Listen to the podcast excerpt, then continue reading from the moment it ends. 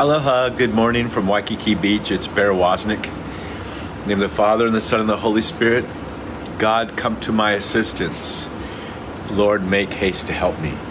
Uh, if you know where that saying comes from, uh, write it in the comments. Where do we see that prayer? God, come to my assistance. Lord, make haste to help me. I just love that prayer. It's a beautiful prayer. I'll tell you later on uh, in uh, in today's uh, show symbols of the Holy Spirit. It's so cool how God uses symbols. And so often, um, symbols are used to describe something more clearly than we could if we were to analytically talk about it. You know, poetry is often expresses things that an analytical uh, analysis couldn't. I've been reading uh, Dante's, uh, so you can see it here, Dante's um, Divine Comedy um, this, this last month or so, studying it. Um, I'm in I'm in the paradise now, and the allegorical elements are so rich. They they describe for us uh, so richly uh, what might not be said so beautifully or so clearly if you just analytically wrote it out. And so, hence, we see the symbols of the Holy Spirit. Remember, Holy Spirit isn't this vague something that we don't really have to understand or pay attention to. The Holy Spirit is a wonderful, beautiful uh, person who wants to come alongside us, and we really need to get to know and and befriend. So one of the symbols of the Holy Spirit is water. You know, the water is the is how we are initiated into the body of Christ, the water of our baptism. And if you read the Didache, I have a little copy of it over here. The Didache was the first catechism is written before 70 AD, even before I think uh, the, one of the first books of the of the of the Bible. And the early church used this to teach people over the catechumens, they were called, over about a two-year period to understand their faith before they were uh, baptized. And it's really cool. That, in fact, if you understand the word mass means to exit. And so, if you read in the in the in the uh, epistles of Paul, he talks about how when people would gather together, uh, uh, and I think in Luke too, uh, Luke's writing of Acts, for the reading of the word uh, and the reading and the celebration of the of the uh, of the, um, the the Paschal feast. So since even in the New Testament, you see when the church gathered, there was first, first the reading of the word, and then there was the um, the uh, the uh, celebration of the Eucharist, and I, th- I, think it was Justin Martyr wrote about how uh, people gathered together to read uh, the uh, what what the uh, apostles had to say and to talk about it. So that's basically what we see at Mass every day: um, the reading of the Word, and then the priest gives a homily, and then we go into the liturgy of the Eucharist. And so um, in the uh, it talks about this this process uh, the, uh, of, of, of, becoming uh, baptized. And the reason why we call it the Mass is these early catechumens could come and hear the teaching, but they had to leave before the celebration of the Eucharist. And Mass means to exit. So they would have to exit at the halfway mark, you know, at halftime. but then in time they would be baptized. And the Didache talks about living water. What living water is, is a fresh flowing stream or a spring. That's what they meant. That's uh, what living water, the word, words uh, referred to back in those days. And of course, we know the Holy Spirit is that living water uh, that flows, um, as Joel said, like fountains bursting forth from our heart. And that's what the Holy Spirit is like when you're in prayer, um, and, and especially when you're in worship and you begin to thank the Lord. Praise you, Jesus. I love you. Thank you, Lord. I love you, Jesus. I love you, Father. Glory to you, Lord. Love you with all my heart. As you begin to speak his praises, at times you'll feel a bubbling up in your heart, and that's the Holy Spirit, the living water. And remember, when Jesus was baptized, um, it wasn't that he needed to be baptized for the forgiveness of sins. But the early church fathers tell us that he was baptized in order to sanctify the waters for our baptism.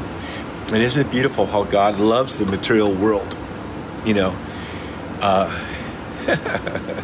I was reading in Dante today, And it's just so interesting how God made something that was not Him, right? He, he's a God is Spirit, Father, Son, and Holy Spirit, and then He created beings that were not Him, like uh, a, a create a created a rock or a sun or a star or the or light or or angels. He created them, but yet they're not part of Him.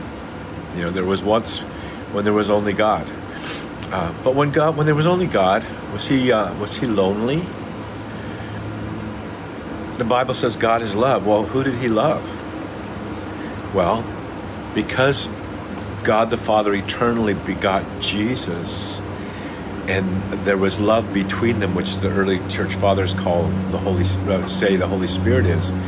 There was love just within the Trinity itself, and He made uh, the universe, and He made the planets, and He made the solar systems and the galaxies, and then the then Earth, and then rocks, and then and then and then you know a living grass and living beings, and and eventually He made this beautiful being that was heaven and earth combined, uh, mankind, who was made from the mud, and yet had a spiritual, rational sh- soul, which means in that sense he was like God. He had a will, and uh, he had a mind, a spiritual soul.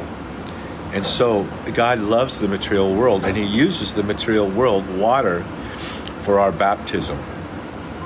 Uh, and the, the, old baptismal fonts were made in a rectangular way uh, to uh, symbolize the ark, Noah's ark.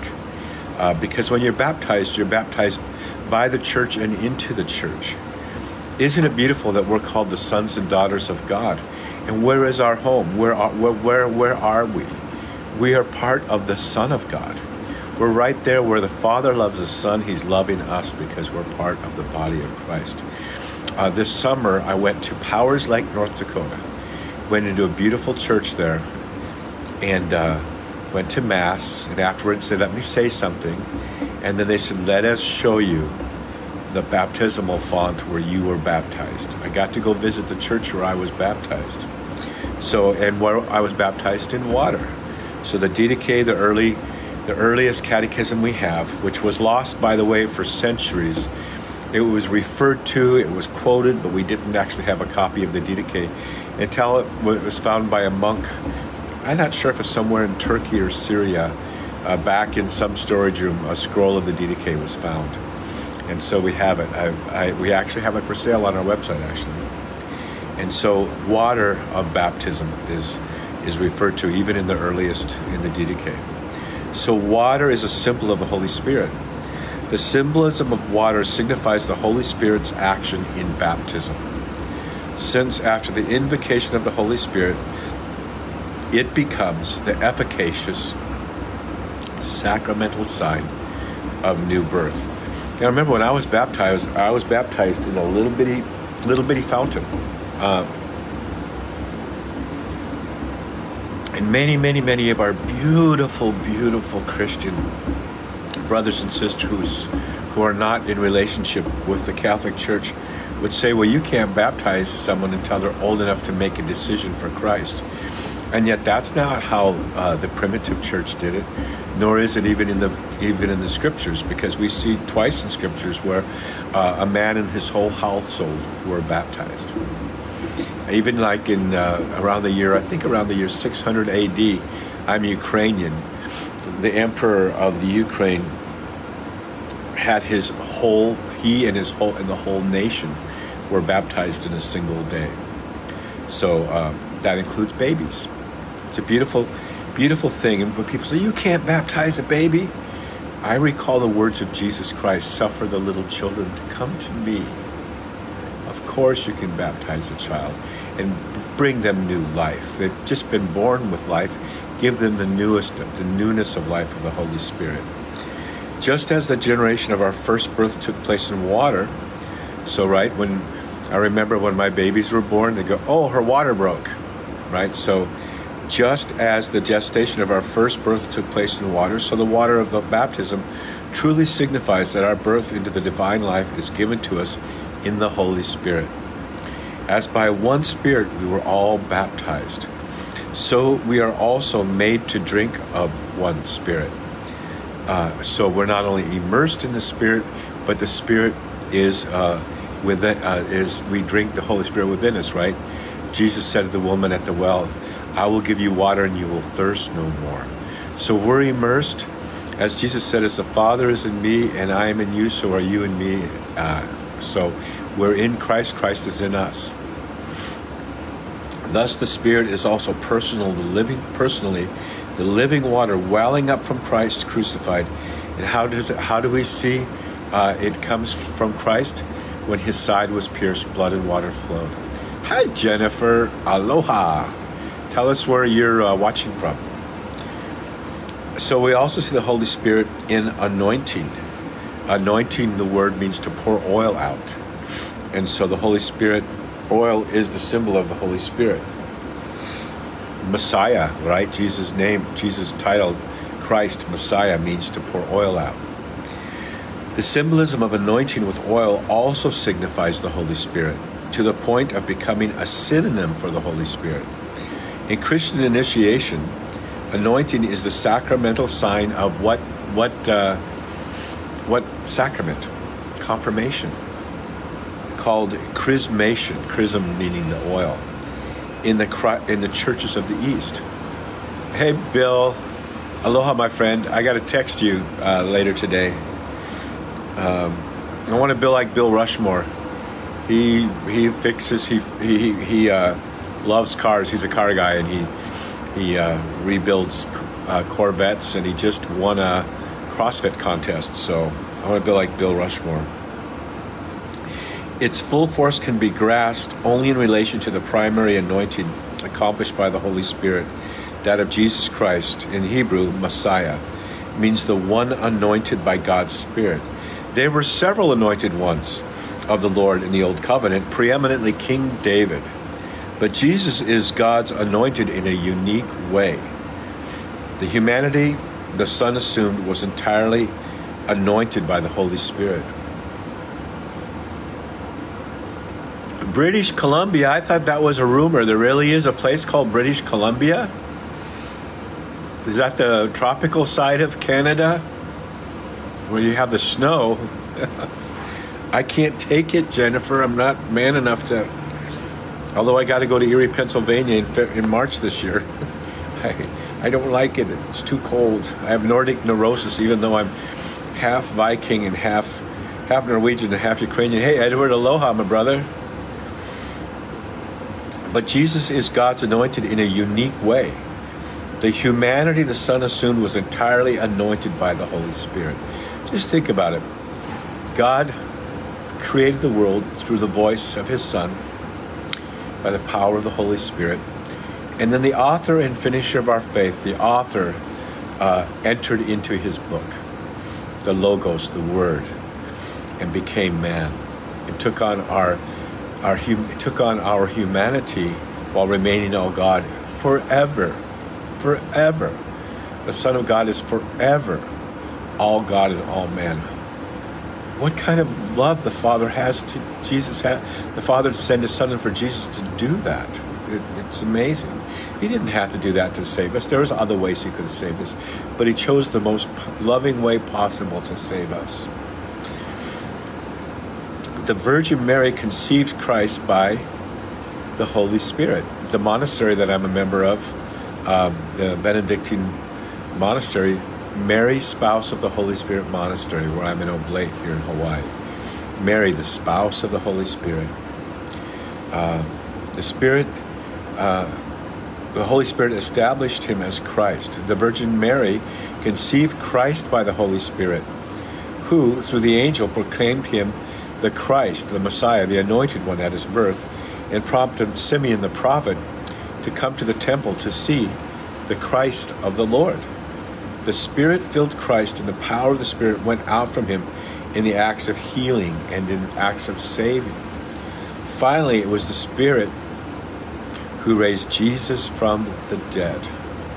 Now, fully established as Christ in his humanity, victorious over death. Think about it you know, I love to train in martial arts. I taught martial arts for a long time. One of my funnest things to do is to teach knife fighting. I don't know why, but it really cracks me up. And I think the reason why is because you use your opponent's weapon and his energy to kill him or destroy him, right? So if someone's attacking my family, he's probably not going to get to live. You know, he'll if he's attacking me, I might I might let him live. But if he's attacking my family, um, I probably won't. It's a decision that I've made, right, to protect my family. But when he attacks me with a knife, the good news is is I know where the attack's going to come from. It's going to come from the knife, and I can stage the fight by giving him an open target of my throat or the, my right side I give him a nice, sweet opening so I kind of have a sense where he'll probably attack. And then I, I disarm him and kill him with his own weapon. I was doing a men's conference in Florida, Fort Lauderdale, and a friend of mine, I taught him how to do it in slow motion and then in front of uh, how to attack me. And then in front of the audience, I had him come full speed and he had to be thrown across the, the uh, you know, after his, after doing a wrist throw and sliding, slicing his throat in the middle of it uh, he got thrown across the floor. And being Florida, he had a gun in his pocket and flew across the room. Crazy things in Florida. This is what Jesus did. Jesus staged the fight on the cross. And he knew where Satan's weapon was death. And he took death and slew Satan with his own weapon. He destroyed death and took captivity capture. That's what Jesus did. Uh, and then, as he, when he died, uh, you know when you when you when you're when you're fighting in a fight you know in a regular in a sports type fight they do the 10 count to count when you are when you've lost. They count up to 10 but in in this situation it was more like a countdown. Like you count down of those rockets that launch from port canaveral 10 9 8 7 6 5 4 3 2 1 and then jesus lying on the on the on the uh, boxing ring right after being dropping his hands and letting Satan take a swing at him, he fell down and died. But then he was launched like a rocket to the dismay of the demons and Satan and to the joy of all of us. And then, uh, and then uh, the, it was the Holy Spirit. It was by the power of the Holy Spirit that Christ was risen from the dead. Now, fully established as Christ in his humanity, victorious over death, you know, Paul said, Death, where is thy sting? Jesus pours out the Holy Spirit abundantly until the, st- the saints, that's you and me, constitute in their union with the humanity of the Son of God that perfect man. To the treasure of the stature of the fullness of Christ, the whole Christ, as St. Augustine would say. I guess I've gone further than I'm supposed to, uh, but I've enjoyed being with you guys today. And uh, remember us in our prayers, in your prayers, and enjoy the company of the Holy Spirit today. We'll make the sign of the cross in Hawaiian. Makaino okamakua keiki keiki ameke uhana hemalele in the name of the Father and the Son and the Holy Spirit. Aloha, which means to give breath, right? That's what Jesus said. My peace I give you, my peace I leave with you. In Hawaiian, the word for love is aloha. It's a breath. Love you guys. Enjoy your day with the Lord.